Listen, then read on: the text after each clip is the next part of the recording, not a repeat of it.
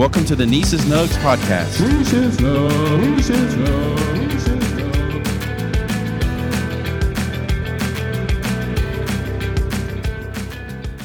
What's up, friends? Welcome back to Nieces Nugs podcast, episode 10. How are we already on episode 10? Man, thanks for joining. If it's your first time, I appreciate it. Go back and check out some of the other episodes.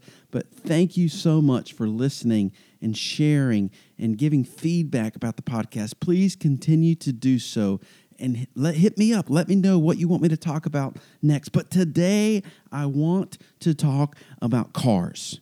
Yeah, that's right, cars. There's so many directions for the Ooh, did you catch that pun? No pun intended. And I will probably do some more podcasts about this in the future. In fact, tomorrow, a soon dropping Trash Tuesday specifically about drivers. Make sure you're not driving when you're listening to that episode. But today, I want to talk about your transportation cars, my transportation. Do we buy them new? Do we buy them used? Do we lease? Do we own?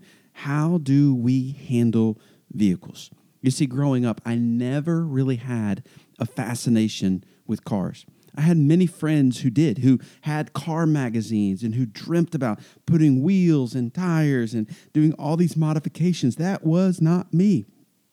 In their teenage years, they spent their money on fixing their cars up. I spent my money on food and still do to this day our family really never had nice cars, so maybe that's one of the reasons. I, I, remember growing up how we in elementary school, man, I would ride to school with my mom and she would drive this Volkswagen Beetle. I remember the way it smelled. I remember getting into that cracked leather interior seats and just the, the smell of the exhaust and the fact that the engine was in the front held together by a paper clip. And I mean, that was the mode of transportation. And I had dreams about fixing that up one day. And then my mom got a Toyota Tercel SR5 Gold Series, as we like to. Man, this thing was not awesome. It had a tilt meter, so it could tell you if you were going left or right or up or down. If you were going to flip the car over, it had a sunroof, but it had brown leather, brown interior, not leather. Uh, it was a hatchback, man. And this thing became mine. I remember painting the wheels black and putting some rims on it, being like, okay, now I'm rolling. This thing got me around town, but there was not much else to it.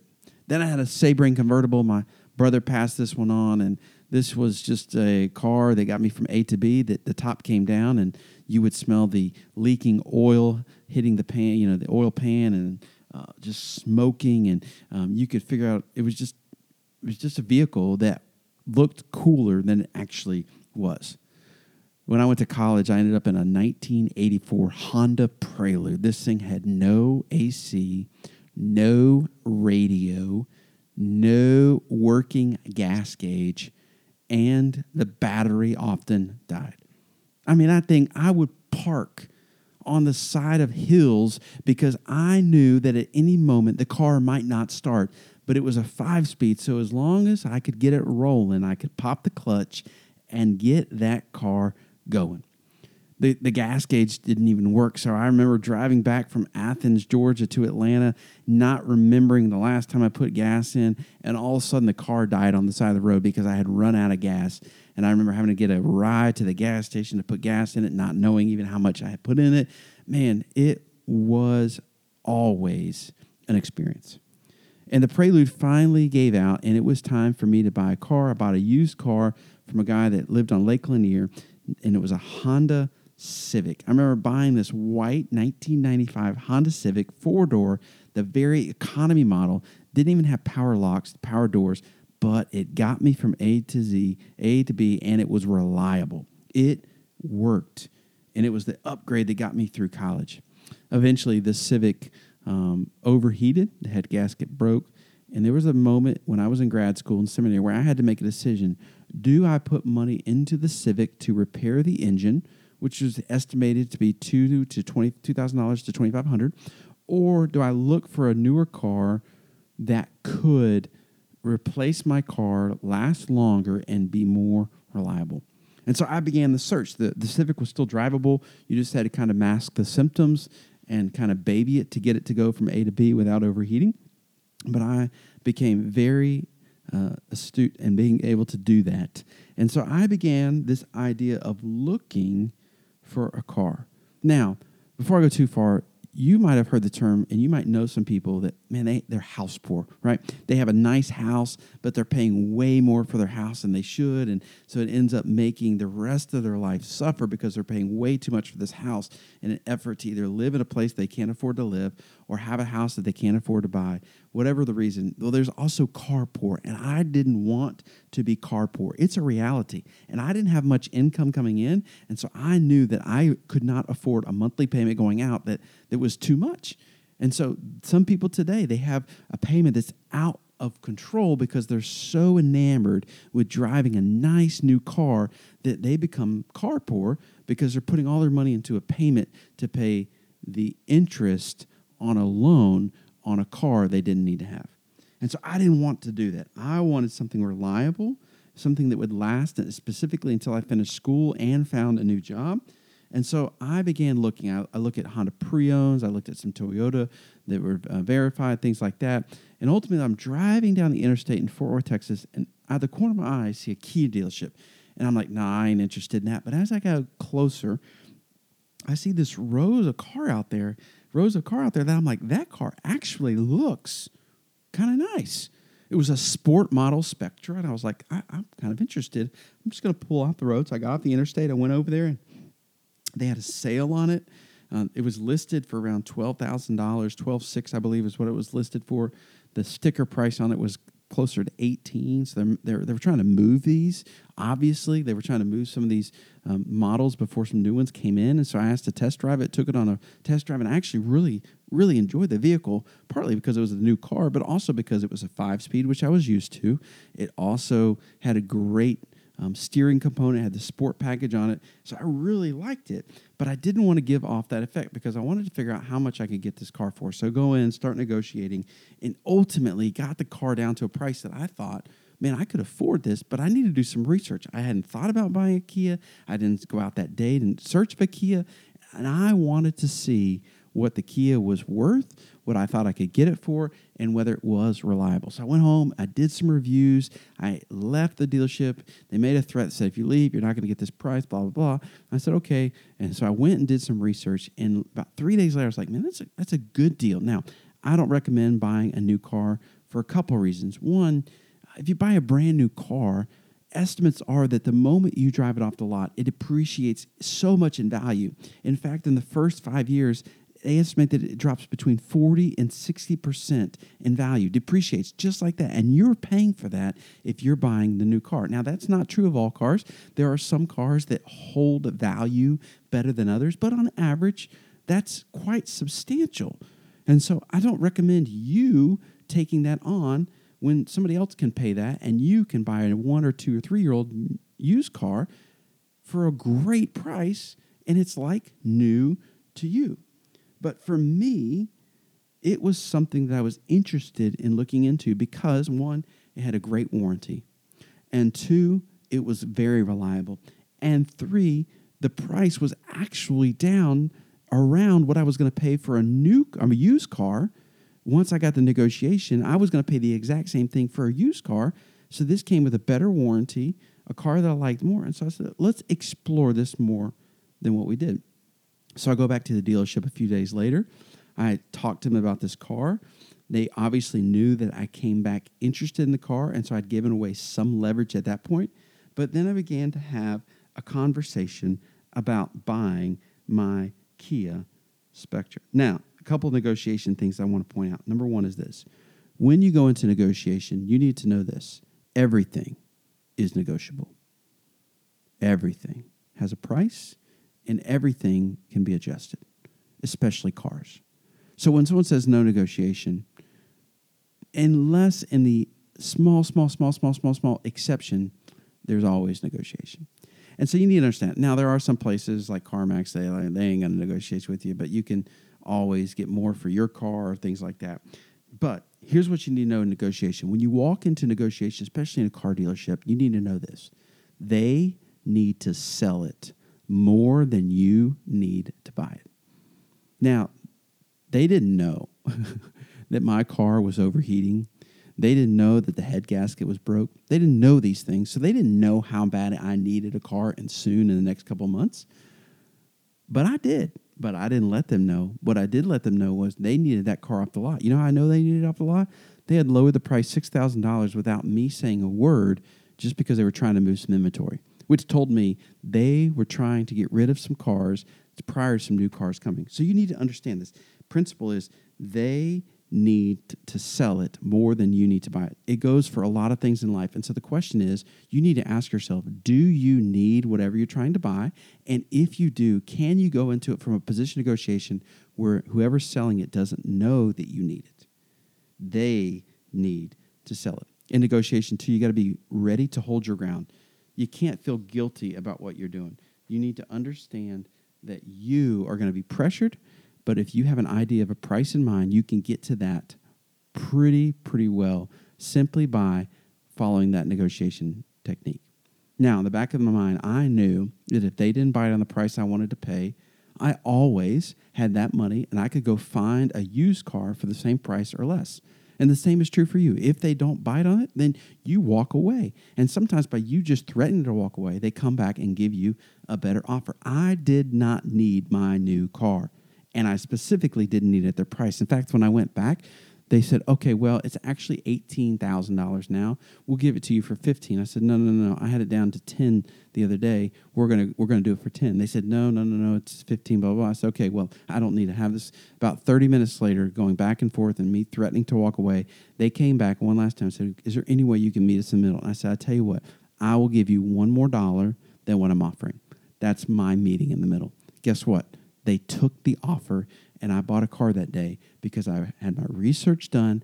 I knew that they needed to sell it, and I was ready to roll. Now, that car lasted me a long time. I got through seminary, I did an internship, I lived on my own, I got married, we moved, and we lived in Myrtle Beach a long time, almost a decade, going all over the country. And eventually that car wore out, and it was time for something else. So I began shopping again and I have some friends in the local area who were suggesting different car dealers to different people knowing cars. And even in that, I went to one of these and I tried to find a car and was negotiating, and they weren't willing to bite like I thought that they should be. And even my friend's friend even said to me, "Oh, you're you're one of those people." And I was like, one of those people who wants to find a good deal, who doesn't want to pay you a premium to put in your pocket to pay for your house on the waterway. Yeah, I'm one of those people who knows what a car is worth and is willing to pay that or less than that because I know that I can get that. Now, they didn't buy it. Now, what I found out about Myrtle Beach is in some markets are like this some markets have a captive audience. If you think about Myrtle Beach, a lot of retired people live in Myrtle Beach, which means this they're not going all over the place to shop for a car. They're going to go down the street, they're going to get a car, and they're going to buy it without much negotiation. And so a lot of the car dealers here aren't willing to negotiate like some other markets are. It's just what I've experienced. Additionally, cars in Myrtle Beach are between five to ten thousand dollars more than the exact same car in a market less than a two-hour drive away. I was looking at cars at one dealership here that were five thousand dollars more than the exact same car on a dealership in Charleston. And I saw this to play out all over the place that they have a captive audience, and so they don't have to lower the price. And in fact, this buddy of a buddy of mine who basically was saying he's trying to make me feel bad. Why would you buy it out of loyalty from someone down the road when you can buy it from me and I'll take care of it? And I said, because if I buy this car down the road, I'll pay $8,000 less, and you still have to take care of it because it's your brand on the car. But people try to pressure you, and you need to understand that you don't have to succumb to the pressure. So you expand your search and you start looking elsewhere. And for us, I started looking in Charleston, in Fayetteville, in Raleigh, in Columbia, and Atlanta. In fact, when we bought my wife her new car, new car to her, we looked at a car here. We figured out what we wanted, and the car here in Myrtle Beach was priced eight thousand dollars more than the car that we ended up getting in Atlanta, and the one in Atlanta had more features. It was at a dealership in Atlanta, and we paid a simple nominal fee hundred dollars, and they brought the car to us, and we didn't have to buy it here. And it was a nicer, more loaded car at a cheaper price, simply because we were able to expand the search. Now, when we were looking for my car, we just got lucky my in laws lived in Florida. There was an ad in the paper. This guy was selling a Buick Encore. That was not on the list of things that I wanted to buy. It was a red Buick Encore convenience model. When they texted us, we were like, eh, I don't know. But what happened was this man who was selling it, his father had died, and he was just simply trying to get rid of the car and not pay any money. And so he sold us the car. He said, if you'll pay off the debt, you can have the car for that. Well, guess what? We had cash, we paid off the debt, and we got an incredible deal on the car that, in fact, if I sold it today, I could probably got what I paid for. We were patient, we looked in papers, we had help doing it, and we were able to expand our search, and we had the money ready to be able to buy the car. Now, some of you guys are like, I don't have that money. Well, you start planning now. You start tucking away money now so that when the time is right, you can jump and you have more options. Today's market is absolutely crazy. I would not recommend buying a car in this market. In fact, my wife um, recently got her oil changed this past week, and they asked her when she was bringing in, "Hey, can we give you an estimate of what we would buy your car for?" She's like, "Yeah, you can give it. Doesn't mean I'm going to sell it." And so they did, and they they offered her five thousand dollars less than what we originally paid for the car. But then they came back and said, "Hey, and we'll put you in a brand new 2022 car of the same model, and all you'll have to pay us is $27,000. uh, no thanks. So you're telling me that I have to pay twice as much for a car when my car works just fine because you want to buy inventory that you can turn around and sell for more. No, no, we're good. Thanks. So today is not the time to buy a car, much like it's not time to buy a house because the market is crazy high unless you just have to. Um, yeah, you can sell your car high, but without a lead, you might be stuck buying a car high. Some people ask the question, well, should I lease or should I buy? I was reading a book uh, called Next Door Millionaire, and it addresses several things and shopping habits and things like that. But one of the things it says is this it says that it talks about millionaires next door and this idea that the millionaire could be living next door to you and you wouldn't know it because they don't drive the car you think they're going to drive. They don't spend the money on things you think they're going to spend the money on. They live a financially frugal and independent life. And what they said was this that more than 80% of millionaires, think about this, so more than four out of five millionaires buy their vehicles. They purchase their vehicles. And they said that if and when more than 50% of millionaires begin leasing, then we might change our recommendation for you to lease. But until then, if millionaires are smart enough to buy vehicles, maybe you should buy a vehicle as well just something to think about.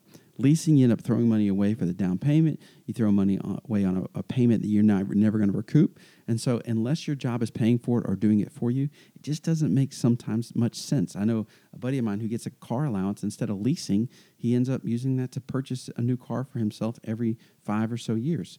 And so, there's always a better way than just giving money away without something in return. Now, used or new. I've already kind of mentioned this, but most of the value is in the used market. Um, you, you pay on a new car several percentage points higher than what you're ever going to recoup because of depreciation. And so the only time that I would recommend purchasing a new car is if you can negotiate the price down, if you can get 0% interest, pay cash, and the service or the warranty coverage is makes it worth it to get that over something that might not be as reliable. That's an exception. That's not the rule. You know, the research also shows that those who are not wealthy, those who are not wealthy are less likely to shop, less likely to haggle, and less likely to negotiate than those that are millionaires. In the book, it says that millionaires take time to research, they take time to shop, they're patient, they haggle, and they negotiate, and therefore it leads to better outcomes long term. And he says car buying behavior can help explain why some, why some people are wealthy and some are not. Most are not. A couple of ending points here for you as we wrap up today. Number one is this you are not what you drive. Your identity is not wrapped up in the car that you show up in. Some of us need to get this in our mind. We think that whatever car we show up in or whatever vision of who we are in a certain car makes us who we are. You are not what you drive. It is okay for you to drive a Buick Encore. Maybe you're not listening to that. I'm telling myself it is okay for you to drive a Buick Encore. Now, I would also say this plan now. Start investing now in your car fund so that when the time comes, you can purchase cash and not pay interest to somebody else. Prepare now to purchase later. Negotiate, research, pay cash, operate, and, and negotiate from a position of, of leverage, knowing that they need to sell it more than you need to buy it. Be willing to walk away, be willing to act like you're going to walk away, hold firm, and know what price you want to get something at. There's principles that work for me, and there's principles that I generally advise to others. There's always exceptions to this, but don't make your life a bunch of exceptions and don't let those exceptions become rules because the principles exist for a reason. I hope you've enjoyed this talk about cars today. And hopefully, for some of you, it's kind of giving you some insight to the way we operate as far as how we buy cars or look for cars or things of that nature. Cars, we need them, we need to get around. And so, you need to make the best decision possible to be number one, keep your family safe and have safe and reliable transportation. But number two, to not be a burden to the wealth or whatever your goals are financially. You don't want to be stuck paying car payments that you could be using that for vacation or for something else. So, just some things to keep in mind. If you have questions, reach out to me. I hope you've enjoyed it. Stay tuned. Tomorrow, Trash Tuesday, Driver's Edition.